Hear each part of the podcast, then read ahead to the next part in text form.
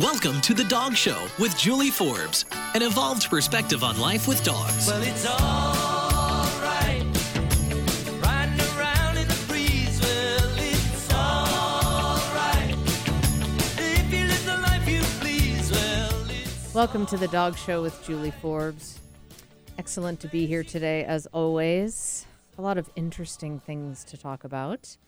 Uh, first, I just want to say, man, it feels like it's just been natural disaster after natural disaster after natural disaster. It's like the hurricanes and the wildfires and now the mudslides and gosh, it really feels like it's and it, it has been one after the other after the other big natural disasters and it's not i mean you know they happen for sure unfortunately but it seems like this time is especially dense with them is that do you feel that way eric Yeah, yeah, I would uh, agree with that. It seems like these natural disasters are becoming unnatural, if you will, in how much, uh, how many times we get hit with them.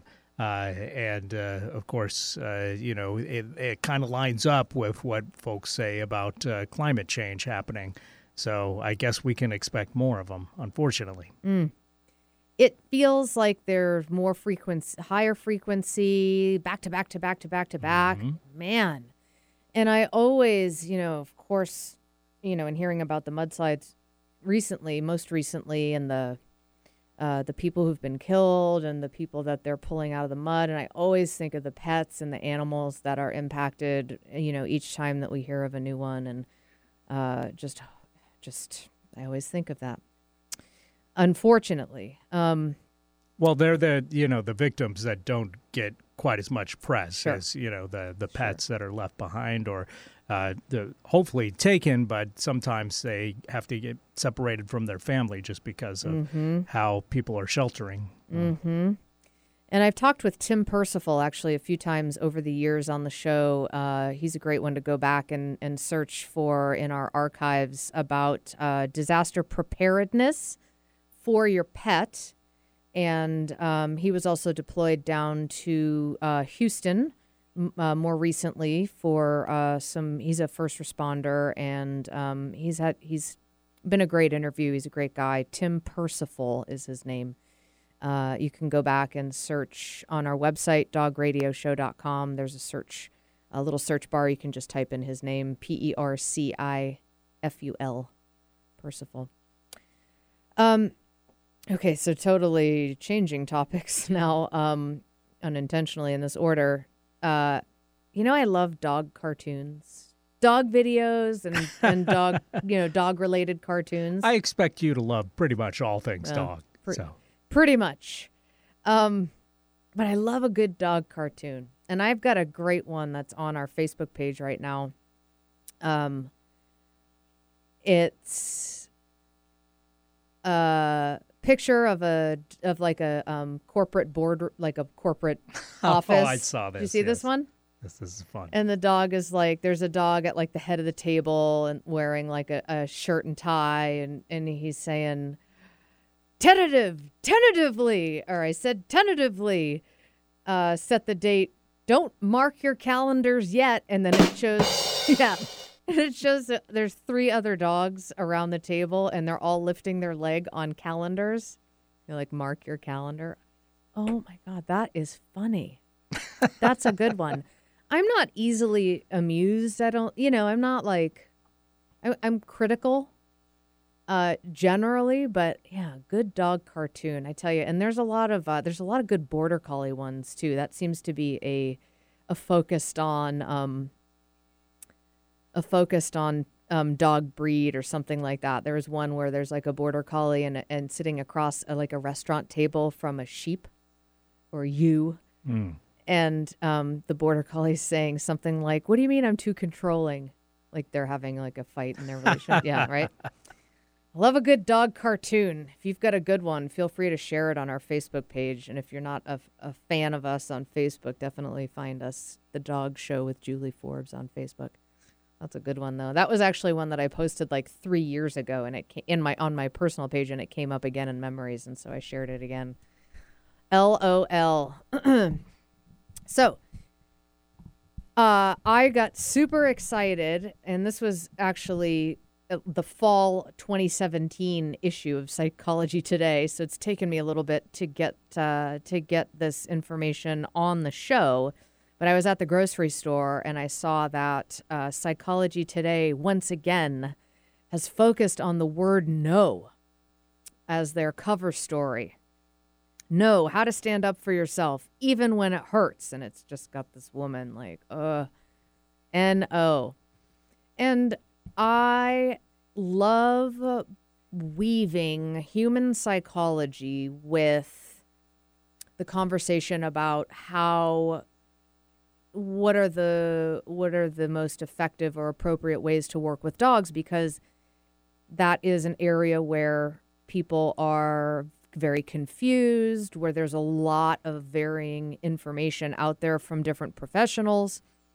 Don't ever tell your dog no, is what you'll hear some people say a lot. Um, I think some of the most mainstream um, efforts to have there be some sort of standard in training are what you would call all positive. If you've listened to the show for years, you know I've talked about this consistently over the years. And I think it's ridiculous to say that you shouldn't tell your dog no or have that quality of communication, of, of, of correction. Um, why? Because dogs do it to each other, they correct each other. Get off of me. Stop humping me. Back off. Whatever, right? Can't tell you how many times today I've had to say. Yeah. Get off of me. Um, so it's just like, so it's just interesting to look at this phenomenon um, from a perspective of human psychology because we can't, we're the ones having the conversation. So we have to look at like what are how are we projecting our own um, insecurities about boundaries or our own complications about boundaries? Because it's a thing. This is now the second time that psychology today has featured no on their cover and this was october 2017 um, is the date on this issue. And um, and they did years ago and i actually included this um, their last article which was uh, a few years ago at least now um, actually referenced it in my book which i'll be publishing sometime in the next year maybe a little more but we've, we're working on getting this uh, weekly videos set up now before we move the book forward. So um, and i referenced that last um, last year which was just a few weeks ago uh, but we're going to be ex- we are expanding the brand of the radio show, which is super exciting. We're going to be offering weekly videos and all sorts of other great stuff uh, in addition to our weekly um, show and podcast. So stay tuned for that. And a great way to stay tuned for that is to one listen to the show because of course I'll be talking about it and keeping you posted, but also through our Facebook page as well, the Dog Show with Julie Forbes. So so I was in, uh, you know, just waiting in line and I saw this, you know, NO and I was like, oh, and grabbed it and was super excited to, you know, have the opportunity to talk about it. You know, and I'm not exempt from this. I'm not saying like, Do you think they recommend using a, uh squirt bottle for humans as well when, when you say no? I didn't see that in this article. Okay. Because that seems to be like it, it can be pretty effective when you're training.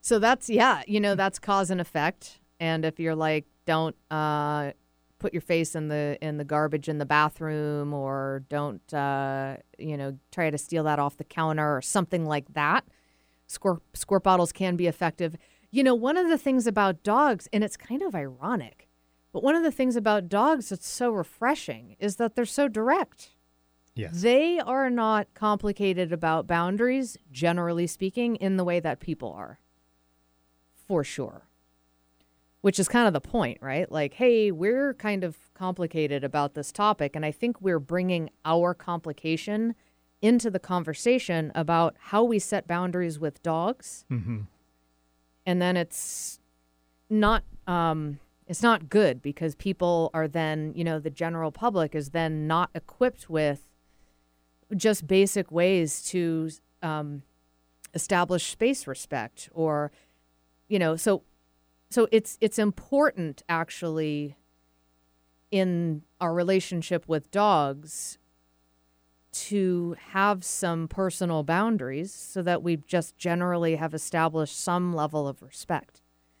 Because if so, in the dog world, where they really are very, very keenly aware of boundaries and control and kind of where leadership plays out in the dog world, um, control of interactions, control of attention so initiating interactions, um, you can see this real uh, in a real basic interaction. Like when you see two dogs meet, you often see them sniffing each other, right? Or one dog sniffing the other dog, like one dog's holding still and the and there's another dog like sniffing their butt. Um, there's actually a lot going on. Like a lot of times people will will witness this happening and then the dog being sniffed tries to just walk away and the dog sniffing will actually correct the like correct the dog which to people who don't know what's going on kind of looks like um, looks like they're like being attacked. And it's like that's that's not you know that that well, why'd you do that? Like the dog was just walking away. And the reason is because the dog sniffing is the one who's higher up. Um, so this is being really general and simplifying this but that's kind of the point of this the, the basically the dog being sniffed wasn't dismissed. I wasn't done. You tried to walk away before I was done sniffing you, and so that's why the correction happened. So it's a con- it's a control of the timing of the interaction. When when does it start? When does it stop? Don't walk away while I'm talking to you, basically. Yeah, right. So in training, in obedience training, we can work on leadership dynamic really uh, in a really organic way when we take obedience training to a level of establishing with a dog okay you've learned what this word means now and now i'm going to work with you in a way that establishes that i want you to do it after i ask you the first time and i want you to hold it until you're released. So that puts us in the position of saying when it starts and saying when it ends. In the dog world that is a leadership dynamic. There's a social dynamic that we're able to work on, and that's very natural because that for dogs because dogs already do that with each other, so they get it. Space respect too, like how you how your dog and you relate to each other spatially is huge in the dog world. So, you know, dogs that are um, jumping all over people or pawing at them and, you know, demanding their attention and climbing all over them and getting up on the back of the chair. And, you know, I'm not saying like that you can't cuddle with your dog and that it's not okay to have your dog in your space. I love having the dogs up next to me on the couch, the head in my lap. Like, I love that. But you know, it's not an issue for us. Like if I go to sit down next to one of my dogs, they're not going to growl at me and tell me that I can't sit next to them. Or if I need to move a dog out of a spot, they will move. You know, they'll yield to me when I ask them to. There are some dogs that won't. They'll challenge that, no, and they'll growl. So in those situations, we have to really put some structure in place. Maybe that dog shouldn't be allowed on the couch for a while. All right, lost the privilege of that space. So space respect is huge too. But the point is that boundaries generally, boundaries. So dogs aren't verbal. We're, you know, talk, talk, talk, talk, talk. Uh, we are. Um, but dogs communicate in, you know, non-verbally. They're vocal, so they certainly make different noises that definitely have meaning. Um, they communicate with their bodies, with their, with what they actually do, with their posture, with their energy, all that kind of stuff and boundaries are important. And it's important for us to have just basic boundaries with our dogs to be set. And we are complicated about this. And this is what the article, this article speaks to, and what the other one that was published a few years ago speaks to as well. And it's interesting because um, I think why I get so jazzed about this, in addition to just it's interesting to me, is that I've worked with so many people who express their complication around boundaries. And I think it's it's definitely more um, more commonly I see it more commonly with women than men, which makes sense based off of how we're raised, how we have historically been raised, and uh, there's more of um, an expectation for women to be nice and therefore likable, and that's a survival thing from years and years and years ago. And there's a lot there, and a lot of that is in my book, so stay tuned for that. So there's a lot of reasons why I understand, but um, but you know, people come to me like, "Hey, I'm having this problem," and um, and then I'm giving them coaching, and and part of that coaching involves setting a boundary, and they're like, "Ooh, but I, you know, feel I don't know, or I feel guilty, or oh, you know," and so we bring our own stuff to it. So I'm just going to point out some kind of some highlights from this um, article that I that I you know that it says and is kind of speaking to this and um, and some of the things I thought was kind of like, mm, I don't know about that. But I guess that's where the people and dog world are different because they talk about maybe giving a reason why or explaining yourself. I don't know. There's a whole lot there. Some of it actually kind of rubbed me the wrong way. But, and again, that's why dogs are so refreshing in some way because they are just so direct and straightforward about it. Um, for such a ti- uh, so this is quoted from the article for such a tiny word no looms large in our consciousness we don't like saying it and we don't like hearing it but it is the sharpest weapon we have in the clash between our desire to connect with and please others and our need to assert and defend our individuality and autonomy how we wield no if we do at all has great consequences for our mental health and our ability to thrive. It actually says in the article saying no uh, tends to be more of a struggle for women than for men. Research has consistently shown uh, women's wariness of no has some justification.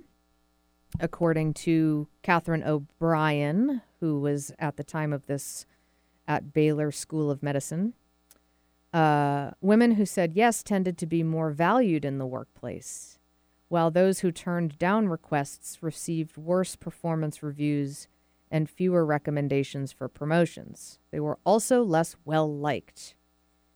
Other research has shown that when women act assertively in pursuit of their interests, which could include saying no, they're punished by both men and women for violating gender stereotypes.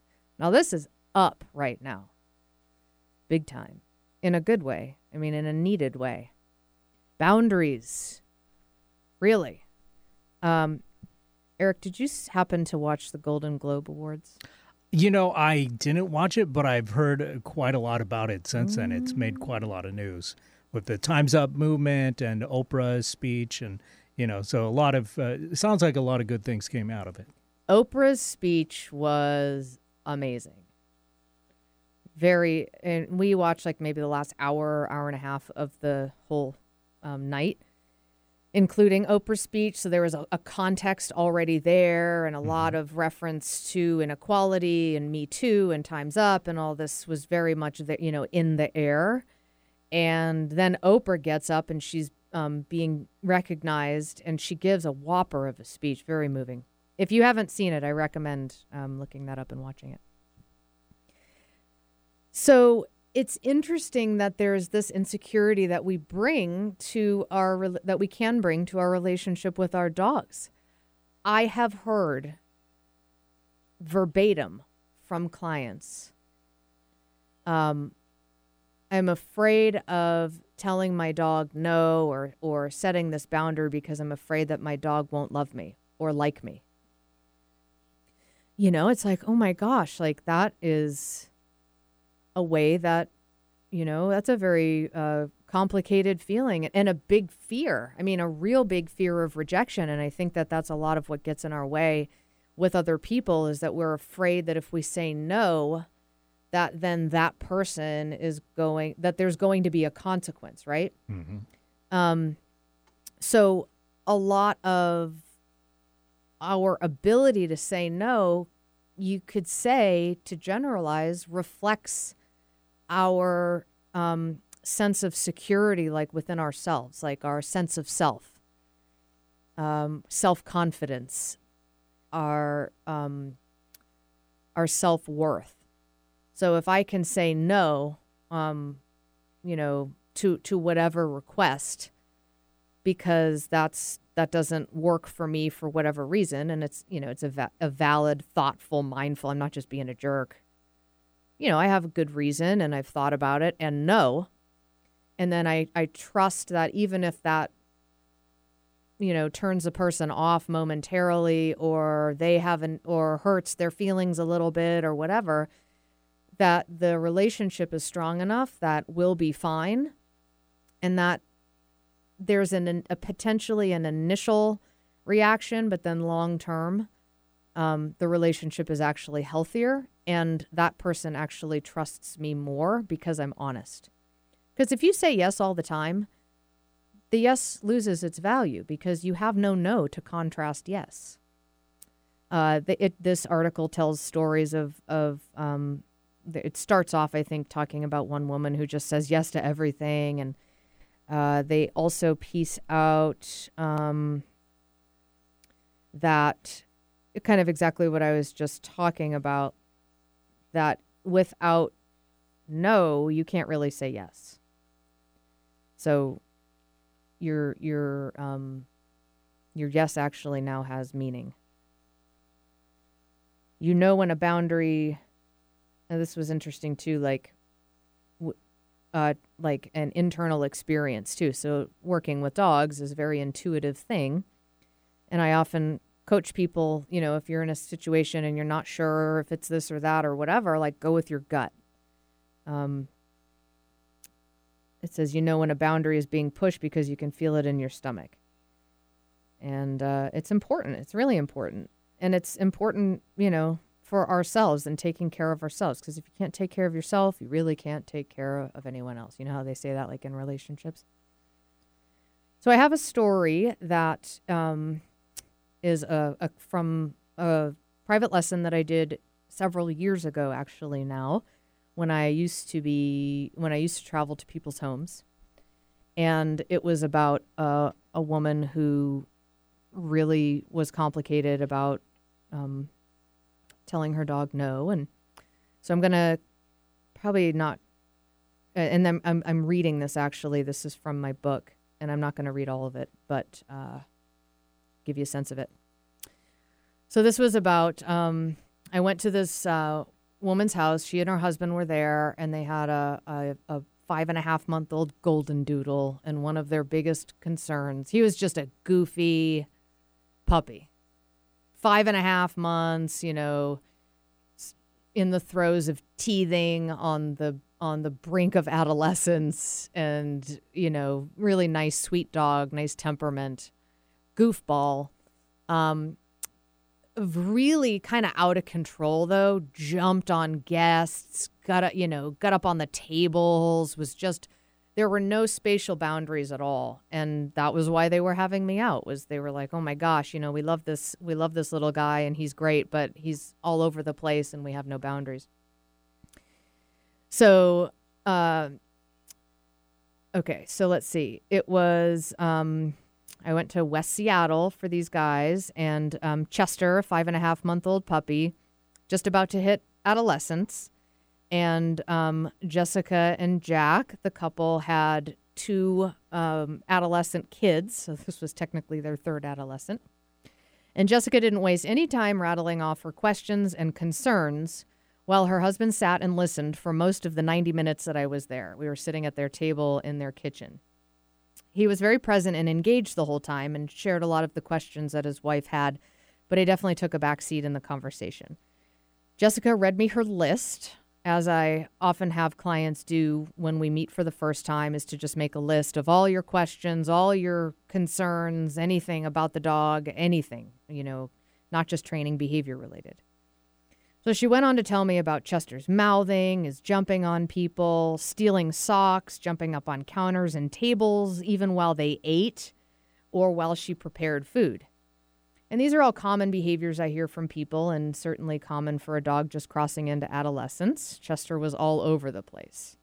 There was a lot of ground to cover to get Jessica and Jack up to speed about how dogs communicate and experience the world, to clarify what Chester needed to be happy and well mannered. The conversation led us to the topic of consequences and how, for certain behaviors, sometimes a dog just needs to be clearly communicated with to not do whatever the undesirable behavior is. So, hence, no, right? Just fundamentally, that quality of communication. No, don't do that. One of Chester's biggest challenges was jumping on people when they walk through the front door. And I found one of the most effective ways to negate this behave this behavior and therefore have it extinguished is a trick that I learned from a John Rogerson seminar. And I've actually talked about this specifically on the show before. So you walk through the door and um, the dog jumps on you and he's excited. You know, this is assuming that the dog is really excited to see you. And jumping on is a really he has a really creative way of providing a consequence and I've found this to be very effective. So jumping on guests is a great context for this. If we think from the jumping dog's perspective, what is the most valuable thing to them when someone comes through the door that they're really excited about? Well, the person. So the person walks through the door, the dog runs over excitedly and jumps all over the person. What is the dog's focus? The person coming through the door. What does the dog want? Interaction with that person. So rather than doing something to the dog to correct the behavior, like squirting him with a squirt bottle or shuffling your feet into him, um, when there's nothing necessarily wrong with that, I just haven't found those to be effective when the dog is so excited. Uh, so picture it. Person walks in the door, the dog bounds over excitedly and jumps on the person. Hi. As soon as the dog's paws touch your body, you exclaim no and abruptly run out the door. And I've done this with a lot of dogs and it's uh, it's very effective. So the uh, first time, the dog usually will maybe go, like, go to the door and be like, "Where did you go? You know what? Oh, you know what? They they're really like, what just happened?" Sometimes dogs back away from the door, but they're definitely thinking about what happened. What I see when I come back inside is the dog usually comes over a little more cautiously, but oftentimes still jumps again do the same thing. I exclaim no. As soon as those paws touch my body again, I fly out the door, wait about 20 seconds, and come back in. So after the second repetition, the dog is now thinking, okay, there's something about when I jump that's causing this. And now they're really starting to think about how to avoid this from happening again. As soon as I re enter the house each time, I praise the dog calmly for a good off. Off means all four paws on the ground and acknowledge, um, you know, if the dog offers a sit or something else, I'll tell them, oh, that's so good. I'm not telling the dog that he can't greet me. I'm asking him not to jump on me. That's the line. I'm ready at any time to exclaim no and run out the door if the dog jumps up again. But my experience has been that it only takes usually two or three repetitions in that initial session for the dog to quit jumping and then the sessions need to be repeated for it to really kind of you know sink in. And every dog is different with how many repetitions and sessions and all that before they get it. Some dogs it's once or twice and they never do it again. Other dogs especially puppies you know it can take more more time and repetition and doing it with more than one different person and all that. So that's just one way that dogs vary so you'll probably have to repeat this again the next time, you know, later that day or the next day, and you're walking through the door. The dog's not necessarily going to remember, but they're going to have the past experience to connect it to. And then you'll want to have your guests follow this protocol as well to generalize to, so that the dog understands the rules apply to everyone. So there's a lot, uh, you know, this is a great thing. I've talked about this before in the show. It's really effective my favorite aspect is that it puts pressure on the dog to make a different choice and exercise some restraint, even when they're excited. And that's really the function of consequences, is that it makes makes us think. You know, I think I've given this example before, like uh, the school zones that have pho- the photo enforced speed things, and it goes down to 20 miles an hour when the lights are flashing. And when they put them in in an area when it's new, and this happened to me years ago when it was new, I'm driving down the road going 28 in a 30. So I wasn't speeding, but I didn't notice that they had put this photo enforced thing in. And um, so it was 20 mile an hour speed limit during that time because the lights were flashing. And I got a ticket in the mail for $250. And so I did not do that again.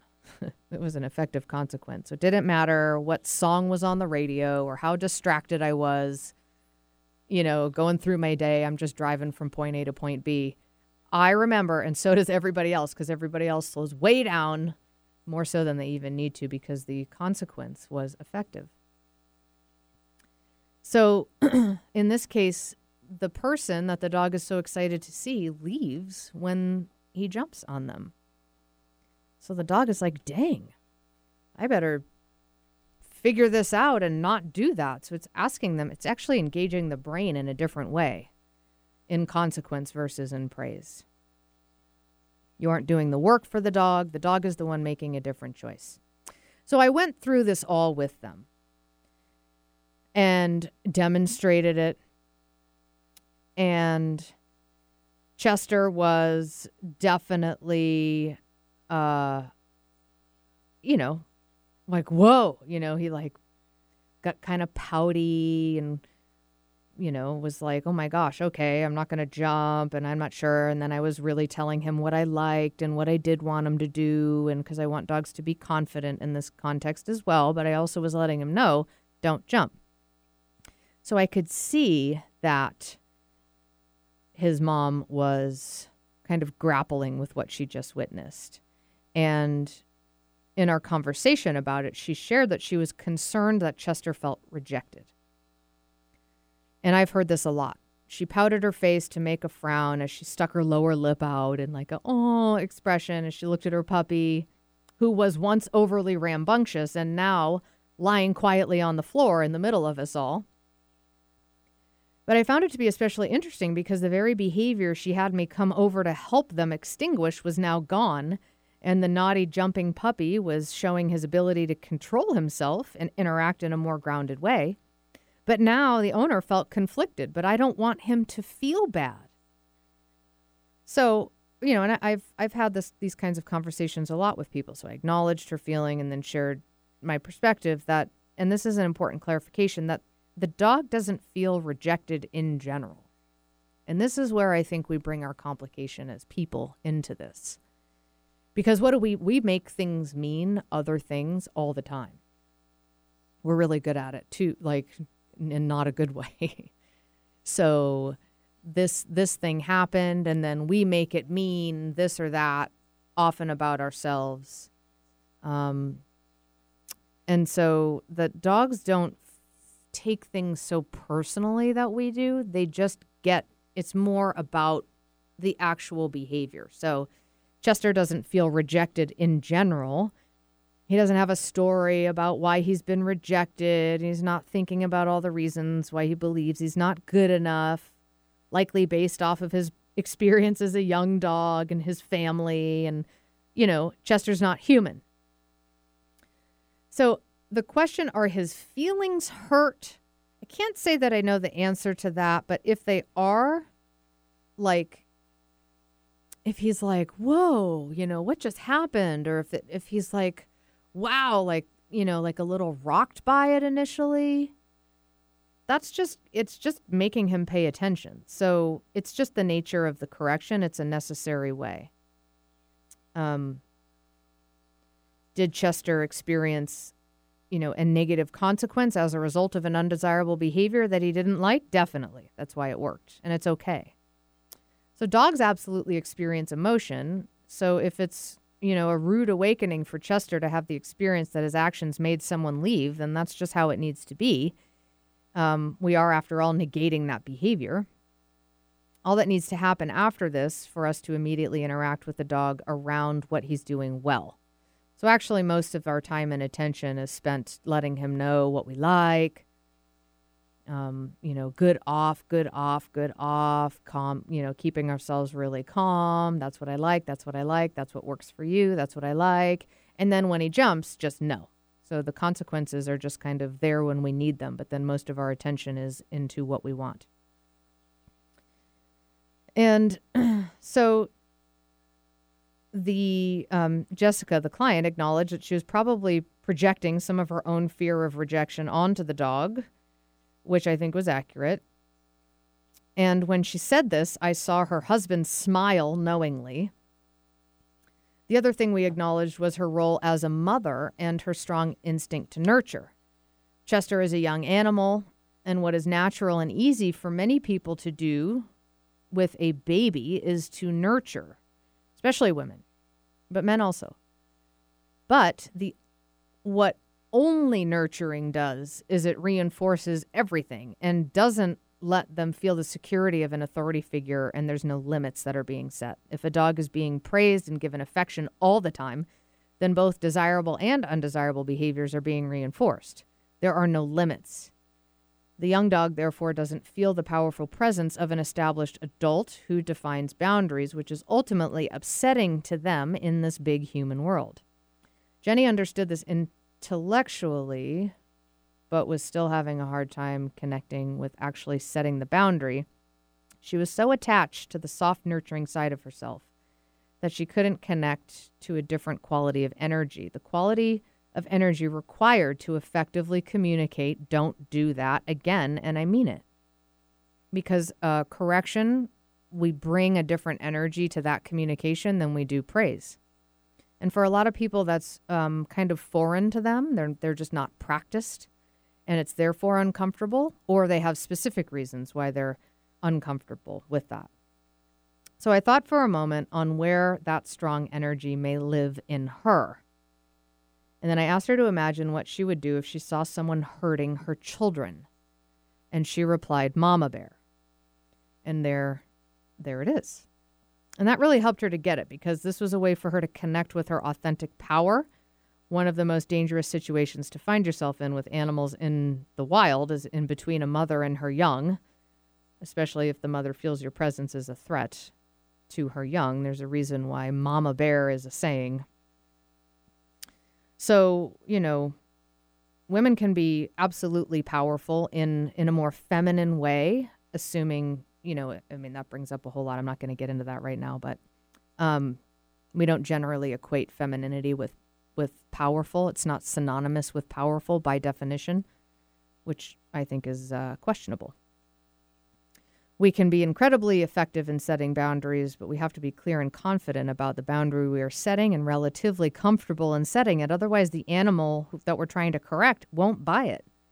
Whether it be dogs, children, spouses, coworkers, so, one of the things I've seen in get in women's way and being assertive is having their own permission. Uh, you're valuable and deserve to be heard and deserve to, you know, say no where you feel it's appropriate and necessary. And so these are the kinds of like in really interesting why I focus so much in my book and sometimes on the show and just really uh, think a lot about this human factor to working with dogs because it comes up a lot when I'm working with people and their dogs. Um, I love working with people and dogs. I love bridging the two species and coaching people and clarifying some things for people that they didn't know. A lot of, you know, I, I just worked with a woman this morning who said, um, you know, she came to me with real questions about you know, uh, like, oh no, like don't don't ever correct the dog, don't ever correct the dog, and it was because of the trainer that she had worked with before, and this dog is doing some dangerous behaviors, and and I was like, no, absolutely, like that's a that's an appropriate um, context to let the dog know, you know, to let them feel that presence from you. No, don't do that. That's rude or that's, you know, not okay or whatever. That's necessary. We need dogs to, you know, be well behaved and not aggressive, not robots. I mean, I'm not, people are often um, surprised when they meet our dogs because they think that our dogs are going to be so perfect and they're really not. I don't want perfect dogs. I love dogs with big personality and and and cha- you know challenge and they they get away with a lot with us and we love them and, and our relationship works for us. But fundamental boundaries and respect need to be in place. And I think of it more of a parent parental role. Forget about the word alpha because who knows really what that means? What you eat first and go through doorways first, and that makes you the leader. It would be nice if it was really that simple, but it's not. So this issue is no longer available on the stands, but you can find it online, psychologytoday.com, if you wanted to read that whole article about know how to stand up for yourself even when it hurts. And I thought the article was okay.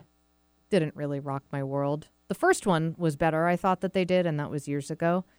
Uh, but it is an interesting, I mean, generally an interesting topic, and there's a lot a lot out there about it. So I encourage you to sort of reflect on that. And if you have hesitation and setting some real basic boundaries with your dog, like think about it. And maybe why do you feel the way that you feel? And maybe there's ways that you can work on getting more comfortable. There's definitely one thing dogs are, and that is very good judges of where you're coming from. It's hard to fake it. So if you try to set a boundary, but you're not confident or you're not comfortable, you don't really feel like um, you feel guilty about it or whatever, they're going to know. And just as a side note, because this is really up um, in the dogs that we're working with, we're working with a number of dogs and have over the years anyway, but we have a few that we that were just with us who we are rehabilitating after being worked with too harshly by other trainers. So I am const, you know, frequently frustrated with how the dog training industry at large lacks any sort of information on how to, you know, how to equip people to effectively set boundaries in a way that's appropriate and fair. But there are also trainers out there that are too harsh and abusive.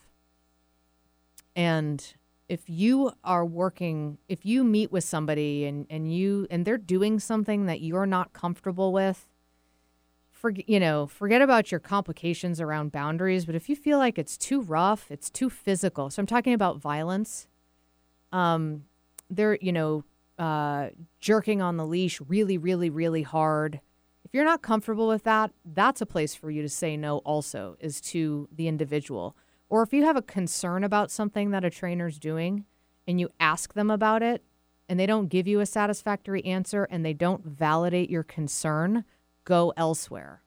So I am not also an advocate of people who have no finesse and no skill and just strong arm and use violence to get dogs to do stuff too. It doesn't work well. It ends up traumatizing dogs and it sucks.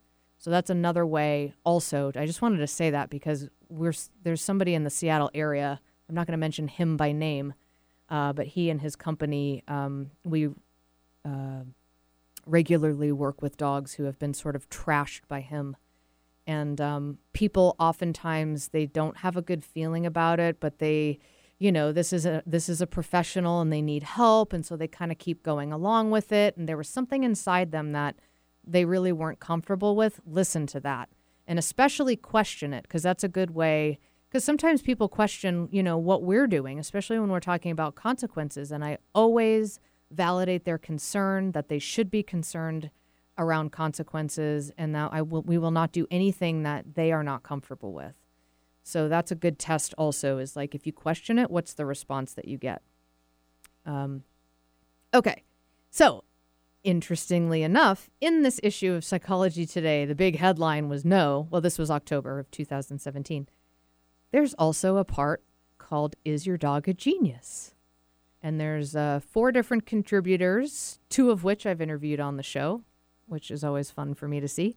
So I'm going to talk a little bit about that when we come back. We're going to take a quick break. You're listening to The Dog Show with Julie Forbes.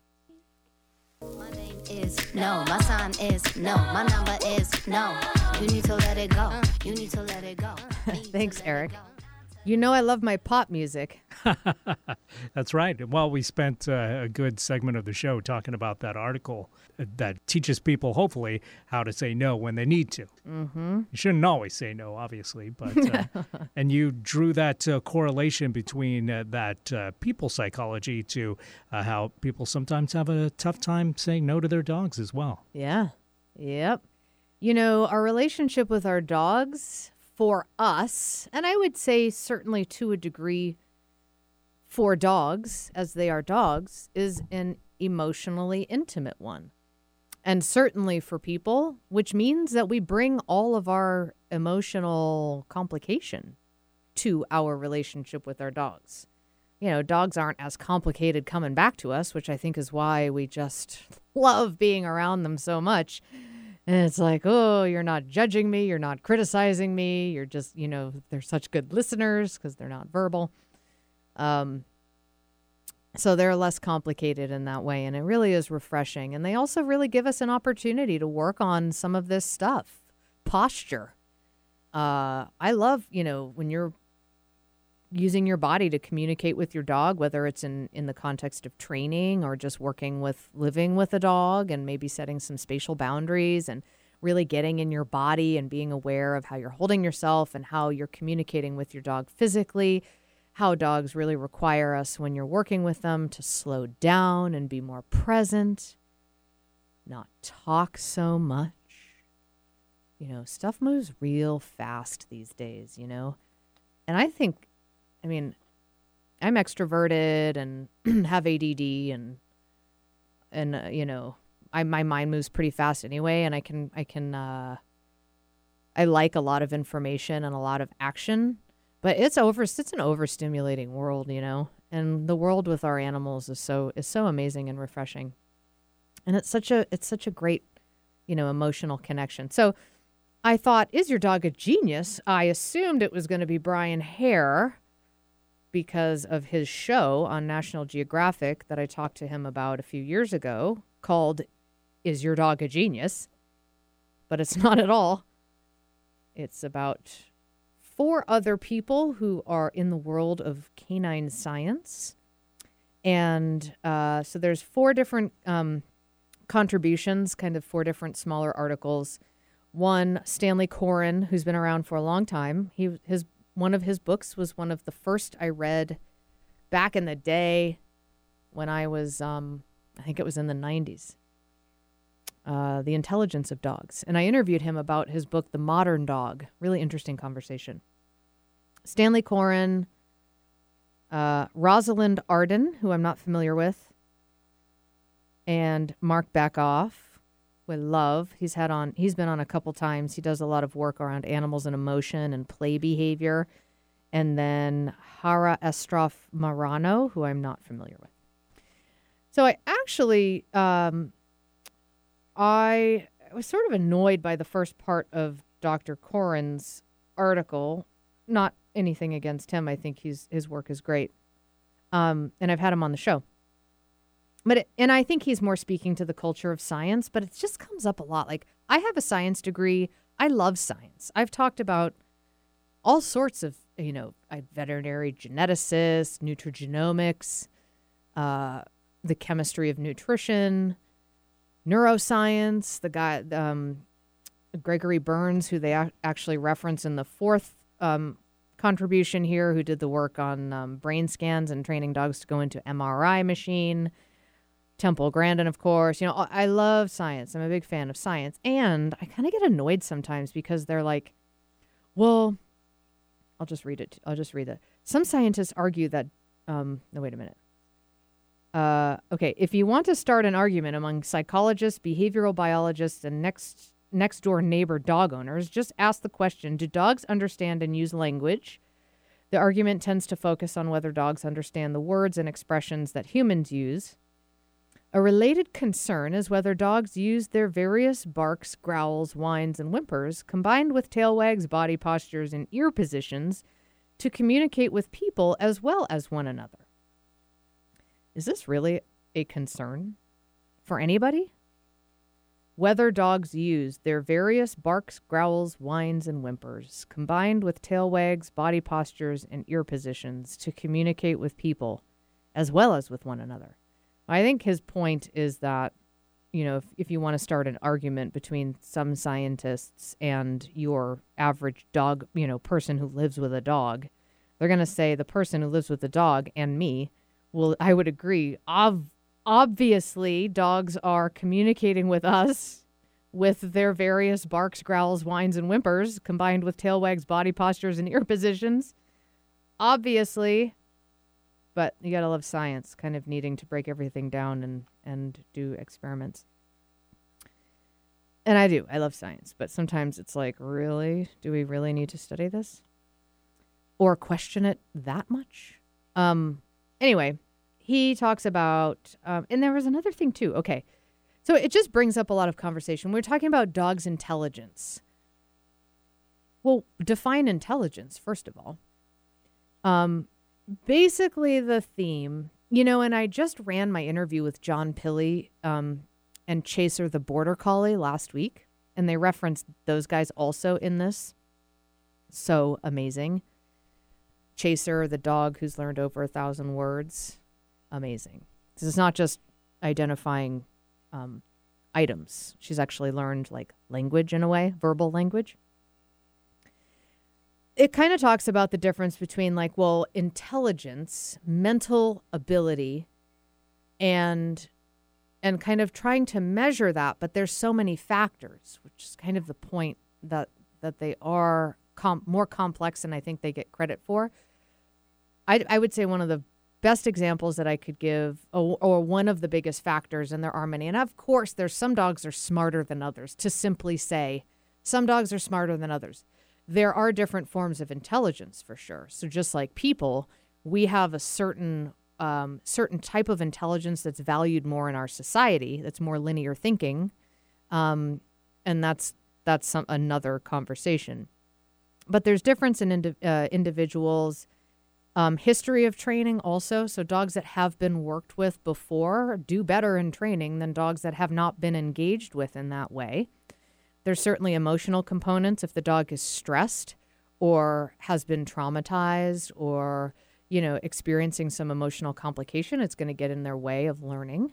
And therefore they're going to score you know not as high in, in, in an intelligence test. I think that's obvious.